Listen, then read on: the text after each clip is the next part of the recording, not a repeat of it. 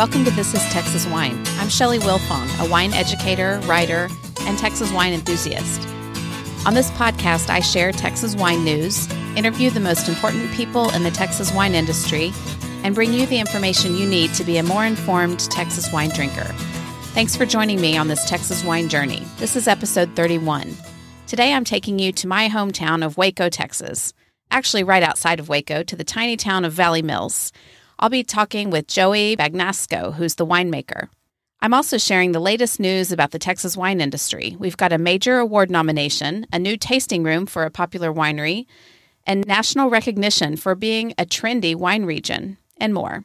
Whether you're a regular listener or joining in for the first time, welcome to This is Texas Wine. Congratulations to McPherson Cellars for being nominated for American Winery of the Year by Wine Enthusiast magazine. This year marks the 22nd anniversary of Wine Enthusiast's annual Wine Star Awards, honoring the individuals and companies that make outstanding contributions to the wine and alcohol beverage world. Winners will be announced in February. Other nominees for Winery of the Year are the Duckhorn Portfolio in California, and actually that's several different associated wineries, Josh Cellars in California, McBride Sisters, which is a multinational corporation that produces wine in New Zealand and California, and Newton Vineyards in California. Here's what the nomination committee says about McPherson. McPherson is a giant in the Texas wine community with a delicious wide range of wines helmed by two times James Beard nominated winemaker Kim McPherson. Although he has painted the modern portrait of high quality winemaking in Texas, his father, Clint or Doc McPherson, provided all the requisite tools. What started out as an experimental vine planting in the 1960s, at a time when there were virtually none in the state, evolved into an extraordinary framework that has shaped the Texas High Plains landscape today. Kim founded his own winery in 2000 and continues to play a dynamic role in Texas wine, which includes crafting locations TX wine for E&J Gallo. One of the state's biggest brands, it carries the Lone Star spirit to consumers around the country. Congratulations to Kim and McPherson Cellars. It's nice for the Texas Hill Country to be included in Food and Wine's new article, Six American Wine Vacations to Take This Season. They recommend Napa Valley, Lake Chelan in Washington State, two spots in New York, the Finger Lakes and the North Fork of Long Island, Vermont, and of course the Texas Hill Country. But it's what they say about Napa that really got my attention. When introducing the Napa section, this is the sentence that starts the paragraph. And I quote Although it may be trendier to taste wine at a Colorado or Texas vineyard, Napa Valley always makes for a splendid wine vacation. So we're trendy, apparently, and I'm not complaining about that. You might come here because it's trendy, but I bet you stay because of the wine. And on a recent Texas Fine Wine Happy Hour, a Texas Hill Country winemaker commented that they're getting a lot of visitors from Dallas and Fort Worth, that they're suddenly popular among the DFW set. Although Dallas is a huge market for Texas wine, we've been maybe a little lukewarm on Texas wine, and it's a hard market to get traction in. Well, we may not be early adopters, but we got here as fast as we could. Now let's start setting up some Texas wine dinners in Dallas and Fort Worth, and let's fill them up with podcast listeners and Texas wine lovers. This just in, John Rivenburgh of Kerrville Hills Winery is opening a new tasting room in Hye, Texas. Of course, that's a small town between Fredericksburg and Johnson City along Wine Road 290. It will be called Hill at Hye. It may become the primary location for Kerrville Hills Winery, or it may not. And speaking of John Rivenburgh, he's one of three Texas wineries or winemakers featured in a new Forbes.com article written by Catherine Todd. Her article is called Texas Wines Show Adventurous Spirit and Love for Diversity.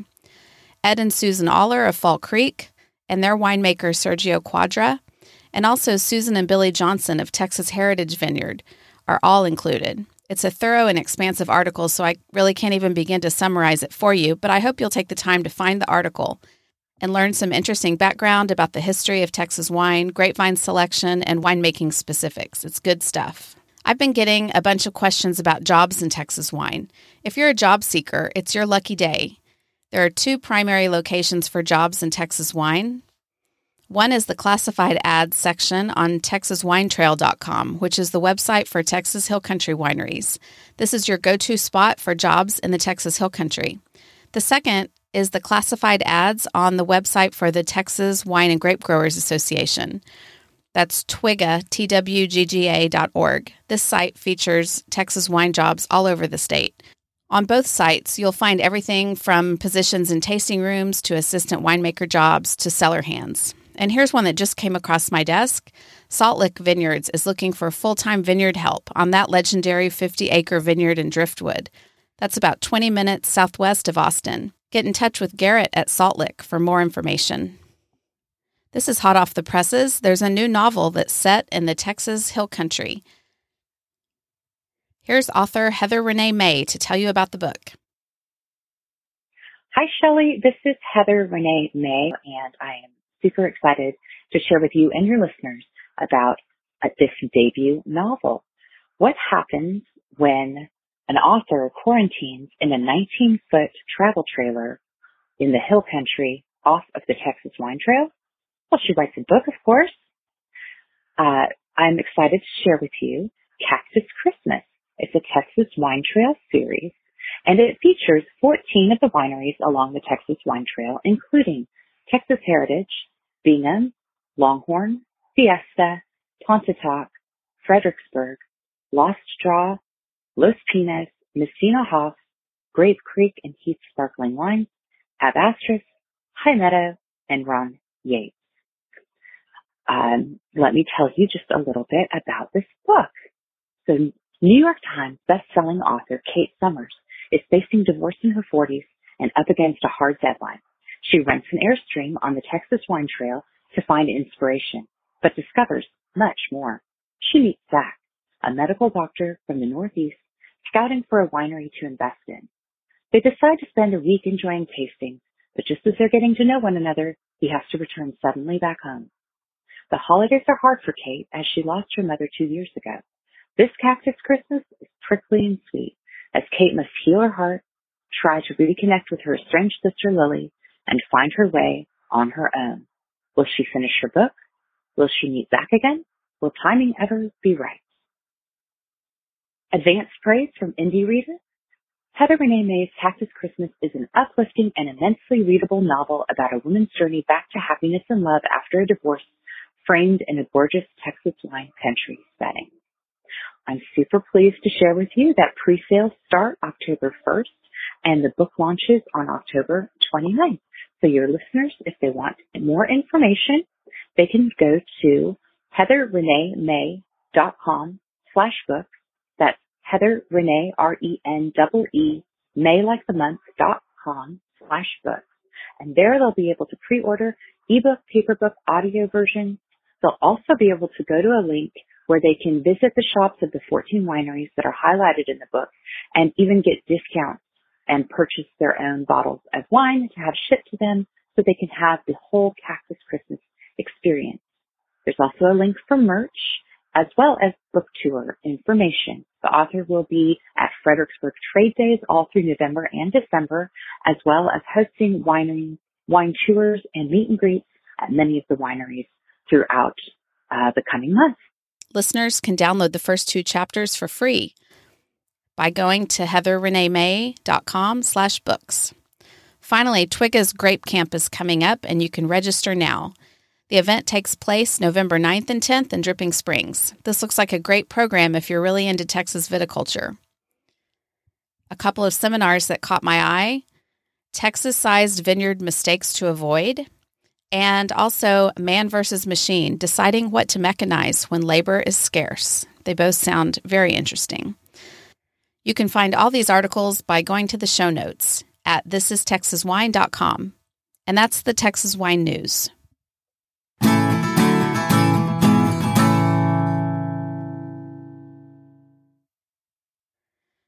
My newsletter subscribers get to hear the behind the scenes stories of putting out a Texas wine podcast. They also get some fun freebies, which in the past have included a Texas wine quiz, a list of my favorite wines from my early pandemic phase, and most recently, a Texas wine crossword puzzle. The newsletter includes my latest wine experiences and some favorite wines that I don't have time to talk about on the show. To get in on the fun, please sign up for the podcast newsletter on the website, thisistexaswine.com. Then click Newsletter Sign Up. Joey Bagnasco is the winemaker at Valley Mills Vineyards, located in tiny Valley Mills, Texas, just outside of Waco. Since I'm from Waco, I consider Valley Mills my hometown winery. I was happy to sit down with Joey to discuss making wine in Waco. Here's our interview. Thanks for joining me today, Joey. Tell me what's going on in Waco or near Waco in Valley Mills at Valley Mills Vineyards. Thanks, Shelly, and uh, love being on the podcast. So, at Valley Mills Vineyards, uh, like you say, we're just west of Waco. We are growing grapes, making wine. We've been out there since 2007, and uh, yeah, we're having a, a, great time of it, making wine from 100% Texas grown grapes um, we're making lots of Tempranillo, Mourvedre, Grenache on the red side, um, lots of Viognier, Vermentino on the white side. So it's my job. I love it, my passion as well. And ask me anything. Good deal. Well, tell me a little bit about your estate vineyard and then where else you source grapes. Mm-hmm. So we farm 12 acres of grapes. Um, we're in Bosque County and we're growing Tempranillo, some young Mourvedre, uh, some Viognier, and a little bit of Muscat Canelli. And uh, the majority of our local acreage is Tempranillo, and so uh, that's that's where it all started for us on the farming side. Um, for myself, I was uh, 16 years old when my father started planting some grapes, and I started helping out.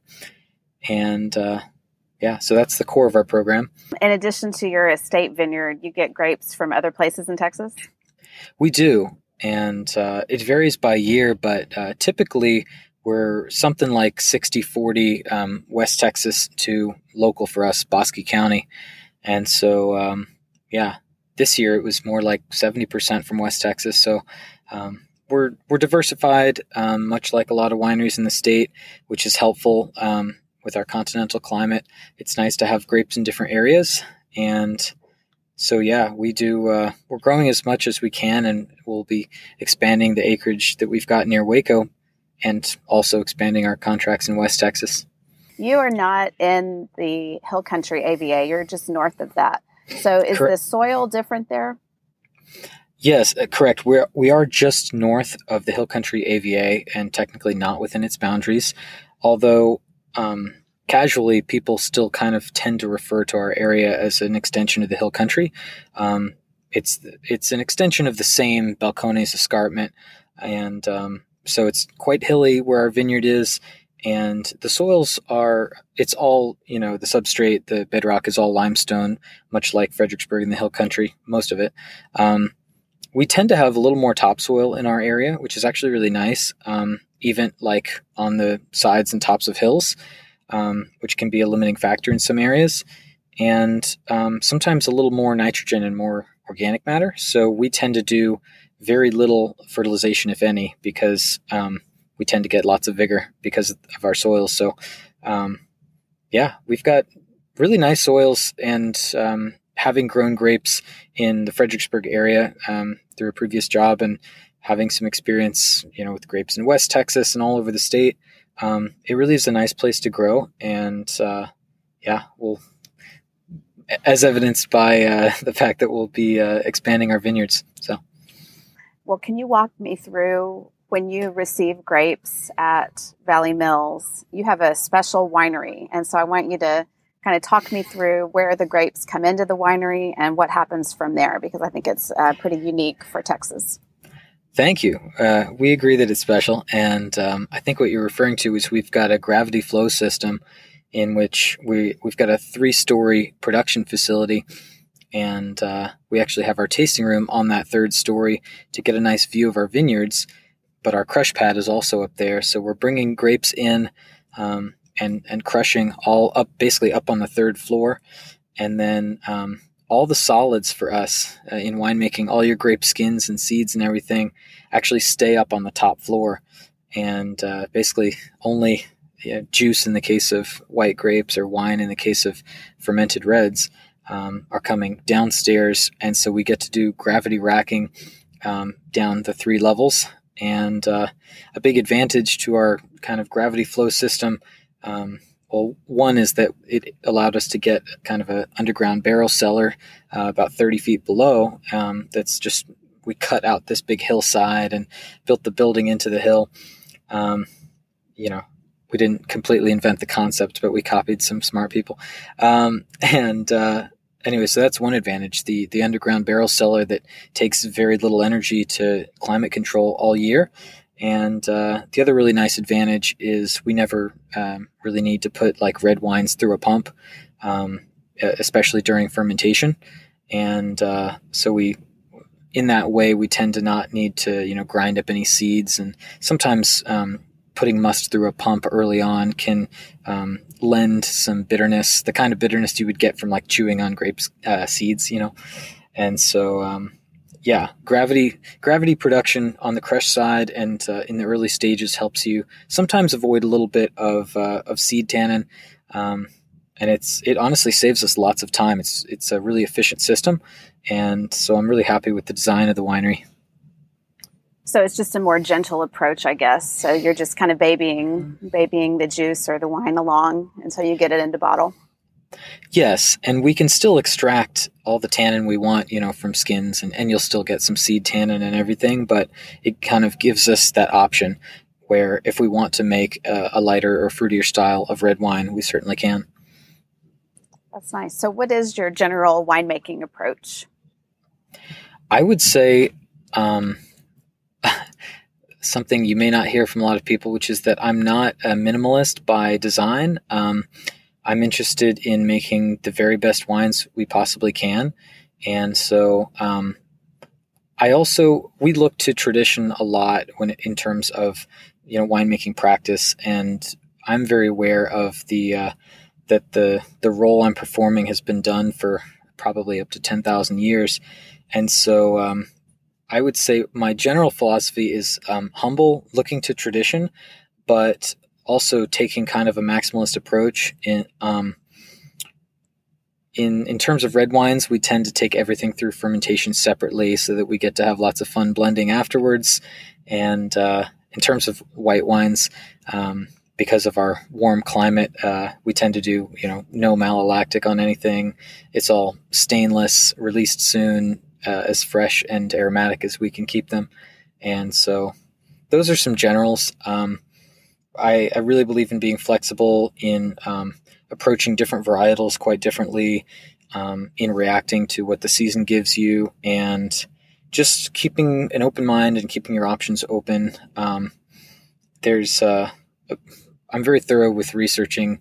Um, like when I say I'm a maximalist, it doesn't mean I'll add anything to wine, um, but uh, but you know certainly within the bounds of what we know and um, what we can do in terms of you know blending and little tweaks here and there. Um, yeah, we uh, we'll do everything we can. We'll run out the clock, sort of, so to speak, on uh, trying to make the very best wines we can.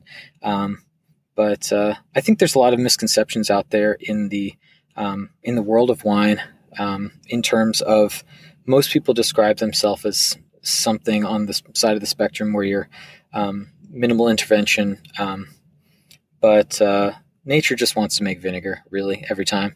And uh, so I, I, think it's silly sometimes to pretend like we do nothing uh, as winemakers. Like we're intervening and we're taking grapes and guiding them into wine. And uh, so yeah for we're for example like pretty obsessive about quality control. And we trial everything um, we we don't take big risks to be honest um, we won't uh, you won't find us um, being guinea pigs. We're usually the second adopters on everything. So, um, yeah, cautious, maximalist, uh, respectful of tradition.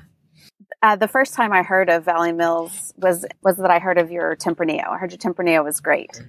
So, can you speak more about specifically Tempranillo? And are you would you consider that your signature grape for Valley Mills? And what do you love about it in Texas, and how do you approach that from a winemaking perspective? Um, yes, we do love Tempranillo, and it was the first red grape that we had a lot of experience with, um, growing it in our state vineyard. The uh, those estate vines um, are still producing; they're 14 years old, and um, one of the I think the biggest medal our wineries ever won uh, was for our 2014 vintage of that estate Tempranillo. Um, we won a couple big medals for that one, and um, so yes, it's still a staple of our program. Um, I would say Tempranillo and Mourvedre kind of being our, our two biggest uh, grapes in terms of volume the last few years, and um, grapes that we really believe in for Texas and will will continue to expand upon. Um, I love Tempranillo because um, of the t- to me the the aging potential of the grape is just fantastic, and you can get some really really fine tannin.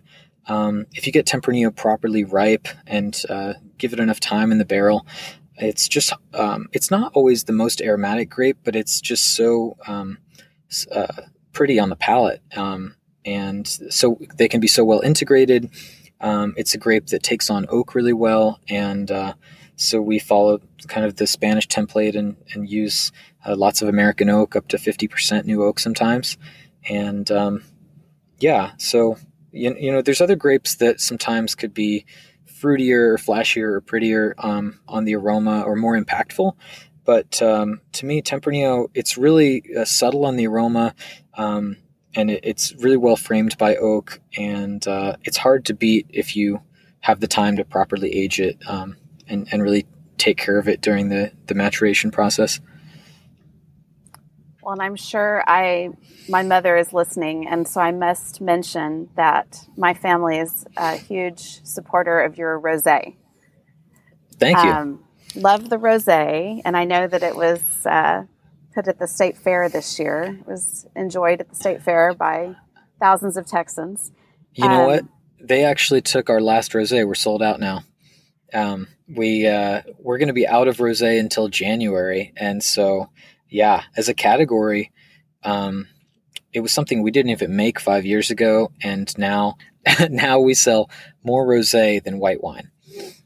That is unbelievable. I actually was just having a conversation about rosé with another winery, and they were saying that it's somewhat hard to forecast what demand for rosé is going to be, and that people don't want last year's rosé. Of course, they want the freshest rosé. And although I think aged rosé is lovely, we don't yet quite have an appetite for it widely. So, um, tell well, me about have, your. I was going to say we don't have aged or unaged rosé right now. Just zero. nothing. Yes. What What is the variety, and uh, what's your approach to that to making that? So the core of our rosé program is Cinsault, and it'll it'll continue to be. Um, I love the kind of big grapefruit and lemon and citrus notes that Cinsault can give. And uh, sometimes, if you get it a little bit riper, you can get some really nice, like uh, honeydew melon aromas too. So, um, the the last couple vintages of rosé, as well as what we've got coming up, will be Cinsault with um, small amounts, maybe less than 10% um, in every case so far, of either uh, Grenache or Mourvedre. Um, and so, yeah, we, we really try to make it in the Provence style, um, light, crisp. They are, I think, better in the first uh, first couple years when they're really fresh. And um, we go um, bone dry or, depending on the vintage, very close. So um, it's always going to be a dry or nearly dry rosé for us. Um, depending on the phenolic bitterness, to be honest. So, um, the ideally in winemaking, when you're making a rosé, you need to be very careful in the beginning stages, um, especially with your timing between like pressing and crushing. Um, it's a it's a style of wine that uh, is very delicate, and if you extract too much bitterness, um, a rosé is a very unforgiving style for that. So um, to make a properly dry rosé with absolutely 0% sugar, um, you really can't over extract it. And so you've got to basically uh, crush and press very quickly and not press too hard and uh, do what you can to limit limit um, the extraction of any kind of green tannin there. Um, because at the point of ripeness that we're picking rosé grapes, um, we I think you'll find we pick our rosé grapes earlier than most Texas wineries. Um, if you do extract any tannin there, it's going to be really green vegetal tannin that you don't want. So, um, our philosophy on rosé is just pick it early, press it fast. Um, we do nice cold fermentations, and again, bottle them really young. Sounds delicious. I've heard it said that it's harder to be a winery in Texas because there's just not kind of the deep depth of industry knowledge and support services. And I imagine that if you're in Waco or another town outside of kind of the larger wine focused areas around Lubbock and around Fredericksburg, I imagine it's that much harder.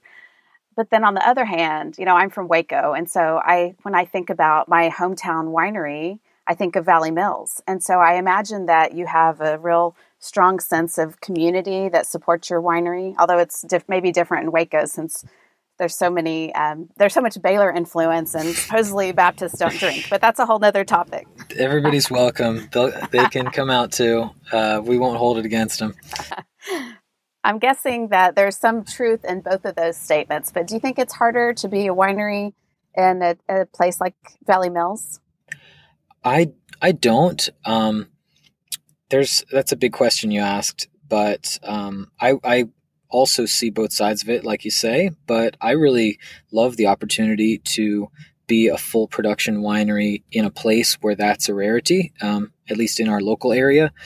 Um, like you say, our guests and wine club members, I think, really appreciate just the fact that we exist, and um, uh, we do see ourselves absolutely as in competition with other, you know, um, high level Texas wineries, and we're trying to make a uh, a product that can compete on a you know statewide and national um, kind of uh, area. But um, yeah, there's always trade offs. There's some advantages to being the only kind of large winery in your area, and um, yeah, I think the the part that might be the toughest is um, uh, finding trained staff and educating people.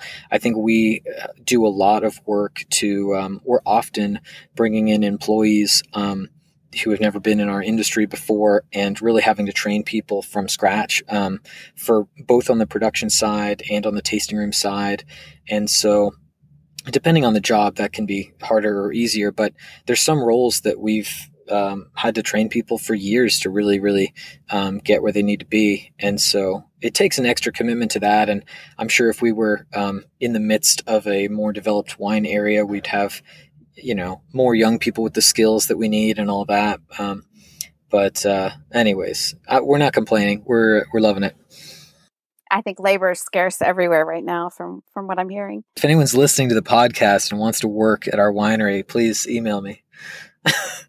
you guys do a lot of events at Valley Mills, from weddings to monthly winemaker dinners, which I understand are super fun.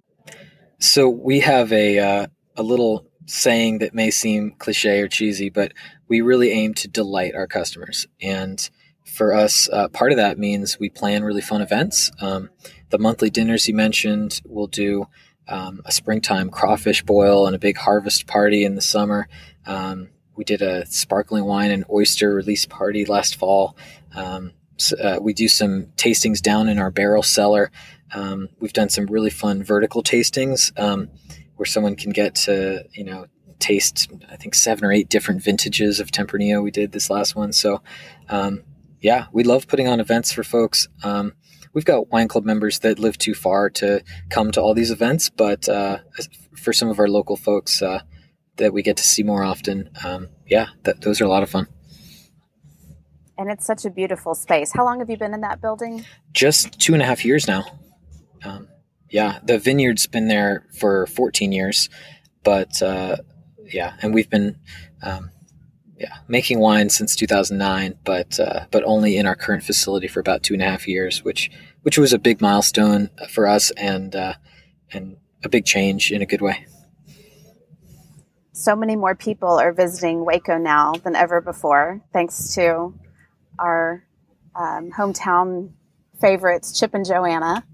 So I imagine that the timing was just right on getting your new facility open and seeing some real uh, increase in tourists coming through there. Yes. Um, the timing was great. Um, I'm glad we opened when we did because we had a full year in our new facility before COVID hit, which was uh, which was preferable. But uh, but yes, Waco um, before and now after the the kind of lull of the pandemic, um, we're seeing lots of tourism. Um, our local um, tourism bureau folks tell me that Waco, uh, specifically the Magnolia Silos in Waco, are, I believe, the number one tourist de- destination um, that brings people from out of state um, in Texas now, uh, surpassing the Alamo. Uh, that was their. If that stat is wrong, it's the Waco uh, Tourism Bureau's fault. But uh, but I believe it. I mean, it's um, our downtown area here in Waco can be really packed with tourists, and some of them certainly are coming out to the winery. So, um, yeah, that's been nice. Have you seen local restaurants get behind Texas wine, or are there a couple that that you want to shout out that do a good job with that? Yes, um, I definitely have seen a change. Um, we've put a big focus on our estate winery, and so we're not widely in distribution. Um, but in terms of uh, really high level uh, restaurants that love Texas wine. Um, I love going down to Fredericksburg to the Cabernet Grill, and uh, and you can find Valley Mills Vineyards wines there. And their manager and sommelier uh, Elizabeth just does a great job with that menu. So um, that's always a favorite. And I think that you're also on the menu at Vintner's Hideaway, right? Yes. Um, that's going to be probably the best. I mean, not that that's a restaurant, but yes, but great tasting room, um, just right off Main Street in Fredericksburg. And so, if uh, if folks are interested in our wines, um, that's the best place to find them down in the hill country. Um, yeah, love the folks at Vintner's Hideaway, and uh, you can always find some of our some of our offerings there. Is there a big disease pressure in Bosque County as far as Pierce's disease or any other disease? You know, um, we haven't seen Pierce's in our vineyards. Um, all our Pierce's tests have come back negative, but um, we've seen it in uh, some fairly close vineyards, so we know it's around, um, and uh, we certainly have plenty of fungal pressure, um, just as much, uh, maybe even more than uh, the, like vineyards in Fredericksburg. So, in a really rainy season like this, we've got plenty of like downy mildew, for example, that we've got to control in the vineyard. But um, but there's nothing so far, uh, fingers crossed, that's been uh, uh, you know, a reason that we can't grow high quality grapes and Vitis vinifera. Um, canopy management is really, really important. We do lots of uh, leaf pulling and keeping our canopies really thin. Um, and then planting on hillsides is really helpful and in windier spots that dry out faster. Um, so, yeah, if you plant vines really close together, give them huge canopies down in a low spot in our region, um, some of the fungal pressures can uh, can take over, especially with Vitis vinifera, you know, 100% European vines. But um, yeah, we we keep an open mind for um, like I'm not against in the future maybe uh, using more hybrids, but um, to be very frank, right now the quality's not there, uh, in my opinion. Um, the best wines in the world are still made from the classic European grapes, and uh, when that changes, or when we have a um, a grape with more native DNA in it that can really match up to the, the world class aroma and palate that we can uh, get from Vitis vinifera, then we'll make a switch. But right now, we're committed to doing the hard work of, uh, of farming these European vines that aren't sure uh, what to make of our Texas climate. When you're not drinking your own wines, what wines of the world do you enjoy? I love Italian wines. Um, I love Amarone and Valpolicella blends. Um, yeah, I love uh, Brunellos and uh, some Chianti. Um, yeah, I like I like all kinds of wine. Um, Tempranillo from Spain and, and Monastrell or Mourvedre. Um, I could talk a lot about, you know, I have a very, very broad palate, um, more dry than sweet, but um, yeah. I might follow up with you because I'm doing a um, a tasting of Mourvedre through the world for a group in Dallas. And what I feel like I don't have a good feel for is how Mourvedre behaves in the vineyard. Mm, I can give you a few thoughts now. Um, so Mourvedre is, uh, in most aspects, a joy to grow in the vineyard. Um, it has a number of really positive qualities. Number one, it's a late, um, it's late to break bud. So um, it's it's late to ripen as well, but um, being late to break bud in the springtime means that, um, like for us, for example, it's at least ten days later than Tempranillo, and so those ten days, you know, are sometimes the difference between getting hit by a late freeze or not. So it has that nice advantage. It has Mourvedre has a very upright growth habit, so um, it actually doesn't tend to get really brambly. It tends to make really well architectured cordons, and it grows well in a, a vertical trellis system, like a uh, you know vertical shoot positioning system. Um, pretty really easy to prune and manage in that sense. Um, it is somewhat susceptible um, to to downy and powdery mildew, so that's a, a slight drawback. Um, and like I mentioned, it's a late ripener, and so you've got to keep those vines really happy throughout the entirety of the season. Um, in uh, in France, there's there's lots of Mourvedre that they can't even in many seasons can't even quite get all the way ripe because it's such a late uh, ripener, and cold weather in October is coming, you know, and the grapes still quite, you know, aren't quite ripe. But uh, in Texas, we can ripen Mourvedre fully in just about every year, which is a really, um, it's a, it's a really nice climactic advantage that we enjoy. And so I think that's one of the reasons that Mourvedre does so well here. It also tends to be um, really forgiving on the acid side. Um, so one of the um, probably most people who listen to this podcast may be aware that um, the warmer regions um, tend to be associated with higher pHs and thus lower acidity um, in, in grapes and thus in wine. And um, Mourvedre usually has it, it holds its acid fairly well um, as it ripens, and so we can often um, like the trend for us is that we're picking Mourvedre six weeks later than Tempranillo, and but it still has a better pH, far better. So, oh, interesting. Yes, and that allows you to to be more natural in the cellar and get away with no or very little acid additions on a grape like that because the wines are going to uh, turn out balanced even in a very hot climate. So, um, yeah, if you can avoid the uh, the fungal issues it can be prone to, and the fact that it's not the thickest skinned grape, um, most years in Texas can be really good years for Mourvedre. Um, I really believe in it, and uh, especially in West Texas where it's a little drier, and so those fungal issues aren't as much of a, a problem. Um, it just goes gangbusters. Yeah. It, it, oh it is very susceptible to being overcropped. So um, I haven't seen really high quality Mourvedre that's cropped much above five or six tons an acre. Um, it will punish you for trying to get too much grapes per acre, unfortunately.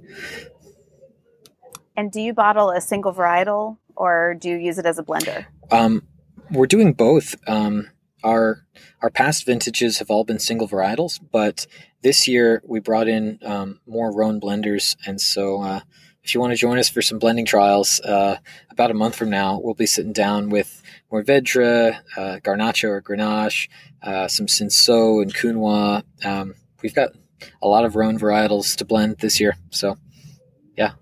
How fun. I would love to. Call me. Mm-hmm. What am I missing that I haven't asked you about that makes Valley Mills unique, special, cutting edge? Gosh, I really think that our attention to detail is tough to compete with. Um, just day by day, my assistant winemaker Charlie and I are are constantly having conversations about how to improve one percent here and three percent there, and we make meticulous notes on all aspects of grape growing and winemaking, and we really do see improvements every single year. Um, and we've done you know little experiments I can't reveal that have turned out amazingly, and then we we shift everything in that direction. And so um, our attention to detail is, uh, I think, what hopefully sets our product apart. And then on the tasting room side, um, we've really spent a lot of time trying to hire the best, friendliest people we can, and um, to really serve our guests with kind of Texas hospitality, um, and to give people just a great, relaxing experience. Um, and so we want to be a place that people can think of as their little getaway um, uh, you know or if people want to be a little more engaged and learn about the process we've got a great tour at the estate um, but uh, but yeah for me everything starts with the farming side. It's a it's a funny game growing grapes and making wine because it feels like you're kind of chasing the dragon. I think that's a terminology for from uh, people are addicted to drugs, but uh, you're you're like chasing the perfect vintage every year, and there's a certain percentage of the variables involved that you can control. And so you just obsess over perfecting the variables that are under your control.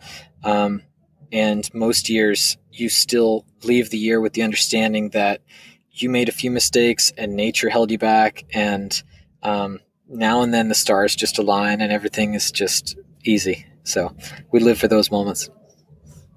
That's great. Well, you mentioned that you learned viticulture or worked in, in the vineyard with your dad. How did you learn the winemaking side of the business? So I um, I learned winemaking by mentoring um, under uh, under David Kuhlken at Pedernales Cellars, um, and before that I worked at Solaro Estate Winery in Dripping Springs. So I spent about three years working for other Texas wineries, and um, had a great time uh, at both places and learned a lot, and um, really a, a, ton of what I learned at those previous positions shaped um, what I'm doing with Valley Mills Vineyards. And uh, yeah, so thanks to those guys. How many cases do you produce? Yeah, we're making a little over 3,000 cases a year and selling just about 100% of that direct to consumer. So it's pretty much all going to our wine club and folks that visit. Tasting room and uh, I, my mom has been out to the farmers market and picked up wine uh, out there a time or two, but she always goes looking for the rosé, and they're like, "Oh no, we don't have enough of that to bring it to the farmers market." So, we so mom, you got to go out there. Yes, we um, we've learned our lesson, and we've doubled our rosé production. Uh, we just can't catch up all at once. So as of January, January 2022 and beyond, we're trying not to run out of rosé my mom's going to be on your doorstep on release day, I can guarantee. Love it. Anyone who's listening, please come visit, check it out for yourself, um, give us a shot, and uh, yeah, we'd love to see it. We're open every single day. And you guys were my first social media follow when I very first started my Instagram page. I was out there handing out my hot off the presses business cards, and you were my first follow. So I appreciate that. Thank you, Shelly. I love the podcast. Um, I've stolen a couple ideas from people already. It's going great. You can follow Valley Mills Vineyards on socials at Valley Mills Vineyards, and the website is valleymillsvineyards.com. Stay tuned for demerits and gold stars.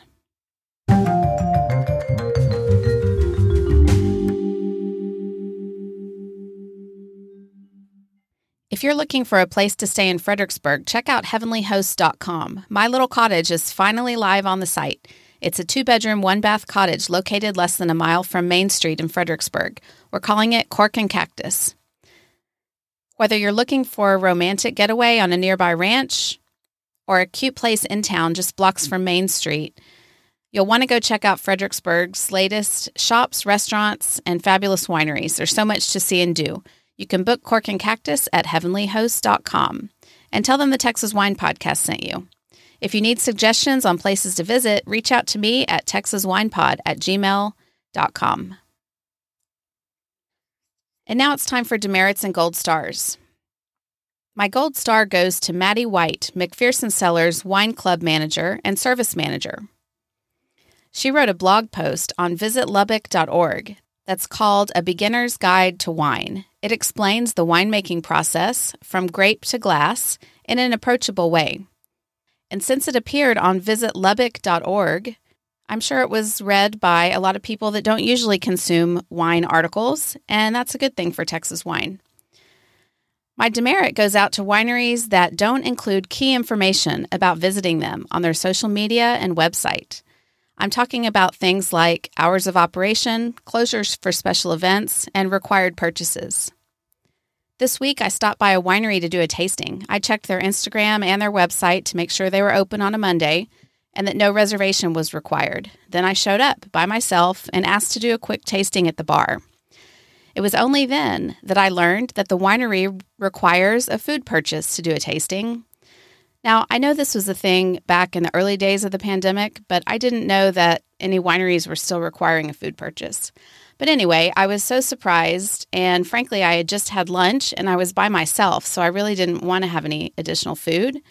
And I just decided that I would leave, and I said I'd come back later with a friend when I was wanting to stay for a while and enjoy some food. The issue isn't really about the food, although I do think that's odd. It's really just about how I had to actually arrive on site to find out about this requirement.